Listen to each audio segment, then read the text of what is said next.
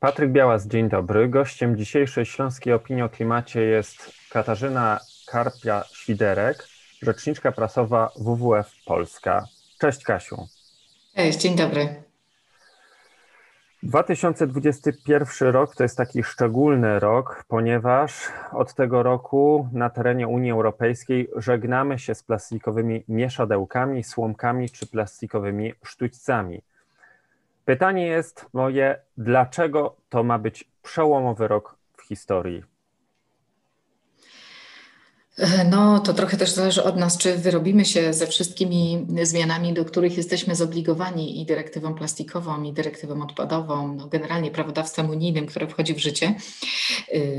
A przełomowy dlatego, że problem plastiku jest jednym z największych wyzwań XXI wieku, czyli tej nadmiernej ilości produkowanego plastiku, którego my tak naprawdę nie przetwarzamy albo go przetwarzamy w jakichś znikomych ilościach, a większość trafia albo do e, spalarni, albo na wysypiska, e, a duża część w ogóle trafia do środowiska, czyli ten wyciek plastiku jest na ogromną skalę. No my e, mówimy o tym, że każdego roku do mórz i oceanów wpada 8 milionów ton plastiku, czyli co minutę jedna ciężarówka plastikowych śmieci wpada do mórz i oceanów i to kosztuje życie 100 milionów zwierząt rocznie, y, a jeszcze oczywiście to jest ogromny problem w ogóle dla całego ekosystemu i dla nas samych, bo plastik też y, ostatecznie trafia do naszego układu pokarmowego, co zostało już potwierdzone i przez niemieckich naukowców, którzy robili badania na dzieciach. Ostatnio też pisał, pisał o tym Guardian w kontekście mikroplastiku zawartego w łożysku dziecka jeszcze nienarodzonego, więc y, no pod tym względem, jeżeli uda się ograniczyć i to tak znacznie ilość jednorazowego produkowanego plastiku, no to będzie faktycznie rewolucja. No ale brzmi to troszeczkę tak futurystycznie, bo e, plastik jest wszechobecny. E, w sklepie za każdym razem wręcz e, czujemy, że sprzedawcy wciskają nam tą plastikową torbę, a kiedy stołujemy się w barach szybkiej obsługi, albo teraz w czasie pandemii, bardzo często posiłki, e, jeśli zamawiamy na wynos, dostarczane nam są albo w plastikowych, albo w styropianowych opakowaniach. Co zrobić, żeby tych opakowań było mniej i dlaczego tych opakowań e, musi być mniej? Bo o tym, że trafiłem do oceanu, to już właśnie mówiliśmy. Y, żeby było ich mniej, to po prostu musi być mniej tych opakowań wprowadzanych na rynek, więc to jest y, po prostu to jest prosta odpowiedź.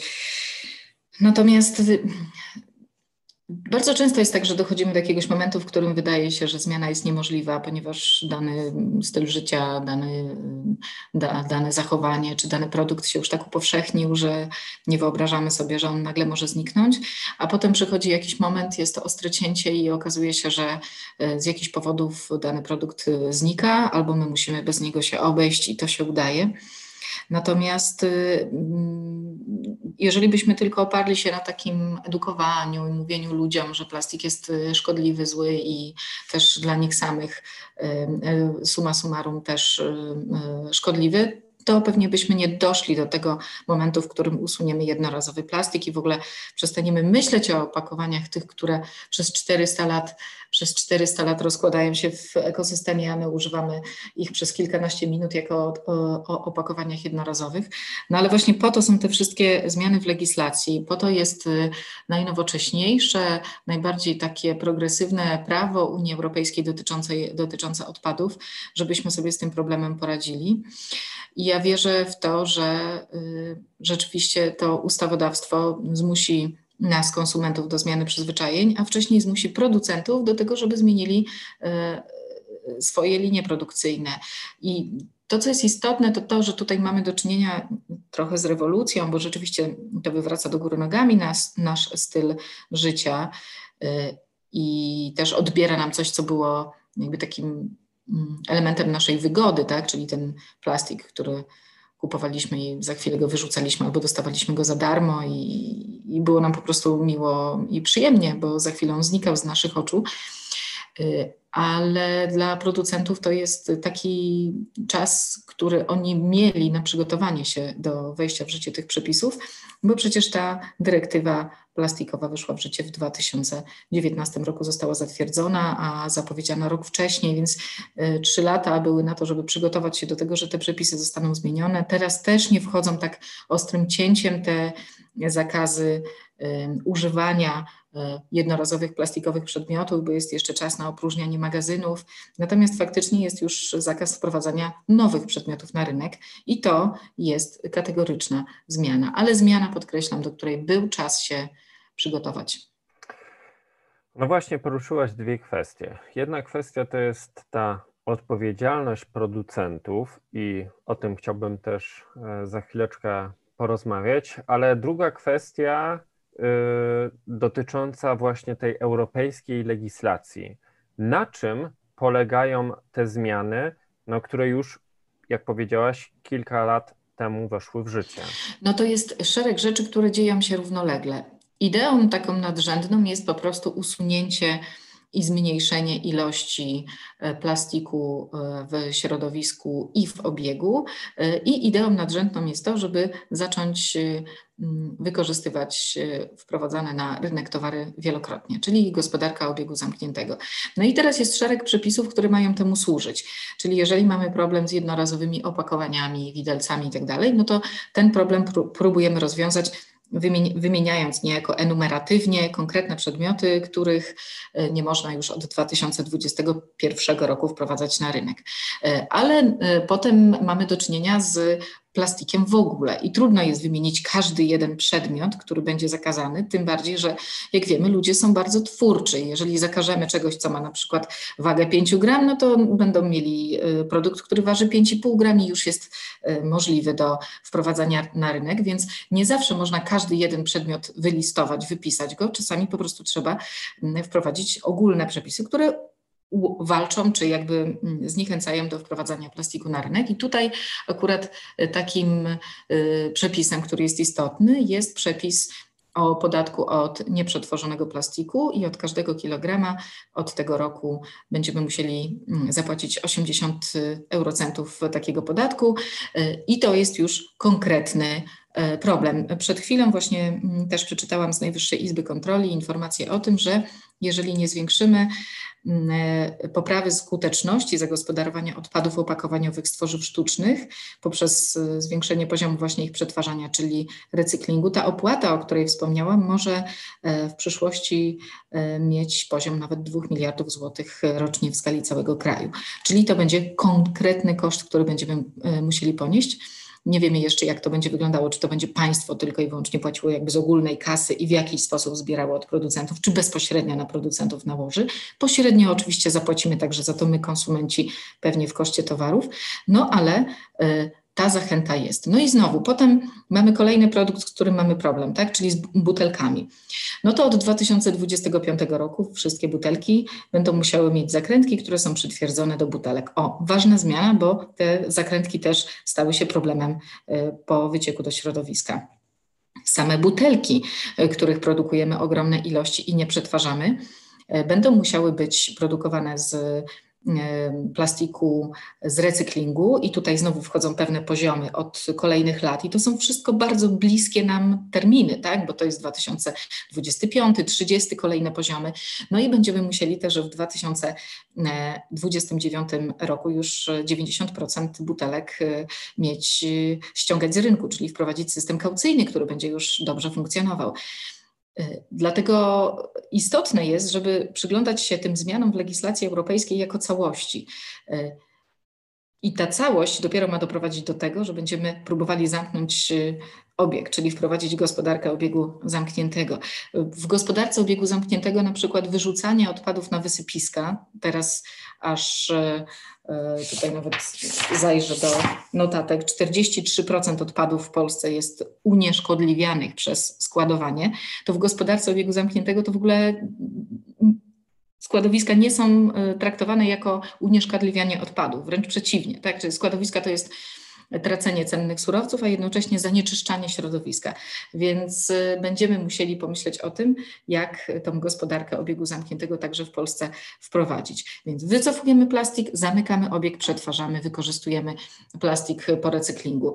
No ogromne wyzwanie do zrobienia, patrząc na to, jak teraz wyglądamy. Ja y, sprawdziłam w 2019 roku w Polsce niemal 13 milionów odpadów trafiło na, y, jakby zostało wytworzonych z czego odzyskano 56%, ale znowu odzyskano to w dużym cudzysłowiu, dlatego że aż 21% zostało spalonych, a recykling to tylko 25% e, odpadów, które wytwarzamy. Więc no, daleko nam do tego, żeby mm, powiedzieć, że jesteśmy przygotowani do kolejnych progów wprowadzanych przez unijne legislacje.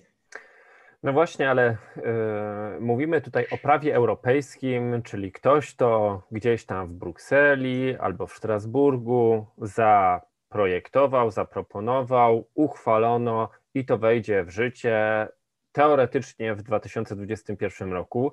E, mówię to z przekąsem troszeczkę teoretycznie, dlatego że moje pytanie jest, e, jak to wygląda w Polsce? Jakie zmiany w Polsce e, będziemy mogli już obserwować na naszych słuchaczy, słuchaczy ze Śląska interesuje to, kiedy na Śląsku zauważymy te zmiany?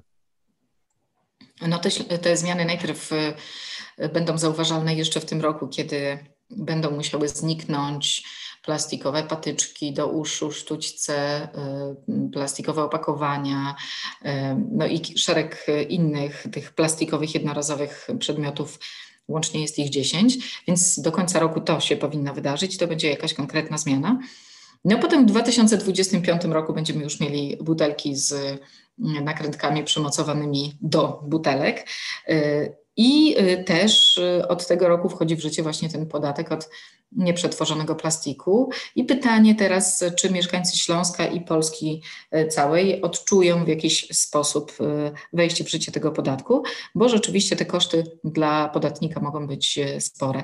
Mm, no, myślę, że tutaj dla samego człowieka, który jakby nie jest producentem plastiku, tylko no, powiedzmy jest konsumentem y, towarów w restauracjach, barach czy w sklepach, y, to może nie być jakoś szczególnie odczuwalne, bo to, czy dostaniemy w takim czy innym opakowaniu, oby ono było szczelne, oby nam nie przeciekło i oby wszystko było ok, to nie będzie dla nas to jakiś szczególny problem, e, ale e, dla nas, jako dla obywateli, istotniejsze są pewnie te wszystkie zasady zbiórki odpadów i ceny za zagospodarowanie odpadów, e, które dostajemy na naszych rachunkach, a te, i to też warto przypomnieć, rosną. I tak w 2019 roku ceny wywozu śmieci w Polsce rosły o ponad 30%, w 2020 roku ponad połowę, e, te koszty urosły, czyli 54%. Mm, I będą wchodzić w życie kolejne ustawy, które będą mówiły, czyli będą próbowały uregulować to, w jaki sposób my mm, oddajemy odpady, w jaki sposób je segregujemy, no i też będą pewnie wprowadzane większe kary za niesegregowanie odpadów, czy wręcz wyrzucanie odpadów szkodliwych w miejsca, do których nie powinny trafiać. E, patrzyłam na stronie Rządowego Centrum Legislacji. Jest nowelizacja z 22 grudnia, z której ma wynikać, że mają zmienić się przepisy i na przykład śmieci, indywidualne y, byłyby rozliczane rozliczane w taki sposób, że wiadomo byłoby, czyje są, czyli takie znakowanie worków mogłoby wejść w życie, co byłoby niezwykle istotne, szczególnie dla mieszkańców bloków, którzy na razie nie są karani za to, że na przykład nie segregują śmieci albo segregują je źle. E, będą wyższe kary za zaśmiecanie, no a za e, wyrzucanie odpadów niebezpiecznych w miejsce, w które, w które nie, powinno trafić, nie powinny trafić, e, to może być kara nawet zagrożona sankcją 8 lat więzienia. No pamiętajmy też, że Unia Europejska chce działać jeszcze na takim jednym polu, który jest bardzo istotne, że nie pozwala na to, żeby, Unia, żeby kraje Unii Europejskiej w krajach OECD pozbywały się swoich śmieci. Do tej pory było trochę tak, że mm, my, mieszkańcy Unii, mieliśmy u siebie porządek, ale nasze źle posegregowane śmieci eksportowaliśmy. Teraz te śmieci będą traktowane właśnie jako odpad niebezpieczny i nie będzie można tego robić, co jest niezwykle istotne, bo tak naprawdę zamykamy sobie drogę, żeby z jakichś innych miejsc na świecie robić śmietnik e, Europy. Mm, i robimy to sobie sami, tak? Niejako zobowiązujemy się do takiej odpowiedzialnej mm, polityki środowiskowej, co jest niezwykle istotne, no bo też trudno sobie wyobrazić, że my będziemy pouczać świat, jak świat ma działać, a jednocześnie wysyłamy kontenery naszych zmieszanych śmieci, które zalegają gdzieś e, w Azji czy w innych krajach, które są po prostu z dala od nas. Mówimy o zmianach w prawie, w mojej ocenie to dobrze, bo od tego prawdziwa zmiana następuje. Mówimy o karach, to z drugiej strony również dobrze, bo e, skuteczna egzekucja w Polsce e, jest niezmiernie ważna. Natomiast pytanie, czy, czy masz wiedzę, czy, e, albo czy uważasz, jakie jest Twoje zdanie, czy nie powinny zostać również wprowadzone pewne instrumenty finansujące te zmiany? Bo bardzo często i nie ma co ukrywać, to właśnie te plastikowe opakowania, plastikowe sztućce są najtańsze i z tego powodu e, właśnie czy to w restauracjach, czy, czy nawet w urzędach e, administracji publicznej tę wodę e, do picia podaje się w plastikowych butelkach. Mm, narzędzia ale jak, jak, jak chciałbyś je widzieć, te narzędzia? Czyli, że jakiś, jakaś dopłata do, nie wiem, do, do, do szklanej butelki, czy, czy mi się wydaje, że też nie powinniśmy za bardzo komplikować. No, mieliśmy już nawet w czasie w minionym, w minionym systemie system kaucyjny, który działał. Zbieraliśmy butelki po mleku, po śmietanie. Jeszcze pamiętam te butelki z takim pazłotkiem w krateczkę na śmietanie i na mleku. E, teraz ten system kaucyjny działa w 10 krajach Unii i tam średnia zbierania butelek, odzyskiwania butelek to ponad 90% wynosi. 91% to jest średnia, a w, na przykład na Litwie 90%. I to naprawdę działa. Jakby po prostu trzeba dobrze to zaprojektować, postawić butelkomaty. One muszą być dla ludzi dostępne. Musi być zachęta w postaci takiej, że na przykład za tą wyrzuconą butelkę dostajesz jakiś zwrot pieniężny i, i, i to będzie funkcjonować. Ostatnio zdarzyło mi się pójść z psem w mojej rodzinnej miejscowości Police na spacer i jest takie miejsce, gdzie taki teren wodociągów ogrodzony płotem y, i w jednym miejscu jest y, taki murek pozostawiony, na którym można sobie usiąść. No i jak rozumiem, to jest takie dobre miejsce do spotkań dla, dla y, lokalnych mieszkańców niektórych. No tak rozglądając się na szybko naliczyłam tak ze 100 butelek wyrzuconych, różnych, papier, plastikowych, szklanych. Gdyby ci sami ludzie, którzy imprezują dokładnie w tym miejscu, a jak rozumiem nie korzystają z infrastruktury nawet przed COVID-em restauracyjno-barowej, tylko wolą właśnie imprezować na polu, jednocześnie mogli mm, odzyskać pieniądze za te butelki, to prawdopodobnie by te butelki stamtąd zniknęły, tak? bo e, te pieniądze, które by dostali z powrotem wystarczyłoby, wystarczyłyby im na zakup kolejnego napoju i pewnie tak to by się skończyło. No i to jest super proste rozwiązanie, tylko niestety w Polsce nie zostało wprowadzone. Mm, my musimy w ogóle myśleć o tym, że ten produkt wprowadzany na rynek nie jest śmieciem, tylko jest y, y, początkiem życia jakiegoś kolejnego produktu. Oczywiście musi być cały system ustawiony pod to, żeby on mógł rzeczywiście, ta butelka, czy to plastikowe opakowanie, czy w ogóle jakikolwiek y, podmiot wprowadzany mógł mieć drogie życie, drugie życie, ale ostatecznie to się może udawać. Jest ten system rozszerzonej odpowiedzialności producenta, w Polsce on działa w przypadku akumulatorów, olejów, opon, sprzętu RTV, no częściowo opakowań. Y, ale to też oczywiście działa, musimy wziąć w duży cudzysłów, bo mamy do czynienia na przykład z wieloma przekrętami, czyli na przykład z handlem kwitami, tak? czyli kwit jest, że artykuł został zebrany z rynku i przetworzony, a fa faktycznie fizycznej y, operacji nie było. Kasiu, a jakbyś właśnie tutaj mogła wytłumaczyć naszym słuchaczom, na czym polega ten system e, rozszerzonej odpowiedzialności producenta i dlaczego obok właśnie e, tego systemu kaucyjnego jest to jeden ze sposobów, e, ważnych sposobów na E, na przeprowadzenie tej zmiany? Y, rozszerzony system odpowiedzialności producenta polega na tym, że ci, którzy wprowadzają na rynek dany towar, są też odpowiedzialni za jego albo usunięcie, albo utylizację. I ta odpowiedzialność y, może się po prostu y, sprowadzać do odpowiedzialności finansowej, czyli biorą na siebie część kosztów usunięcia takiego przedmiotu. No bo teraz faktycznie tak jest, że jakby producent wprowadzając jakikolwiek towar na rynek, no, nie odczuwa problemu w związku z tym, że e, nie wiem, malutki kremik czy malutki jakiś tam produkt będzie opakowany wielokrotnie, wielowarstwowo i tak dalej, i że będzie problem z utylizacją tego, e, tego opakowania, tylko prostu wprowadza i już.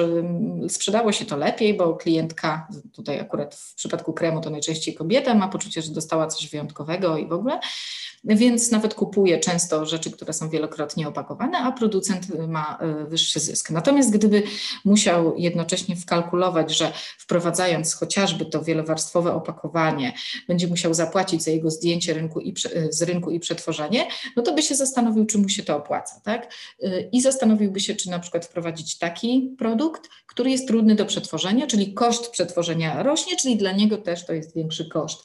Natomiast sama rozszerzona odpowiedzialność producentów y, będzie działać pod kilkoma warunkami i te warunki, tak y, pokrótce je wymieniając, to musi być dobry podział odpowiedzialności między tych, którzy wprowadzają, odbierają i państwo czy firmy, które zajmują się odzyskiem.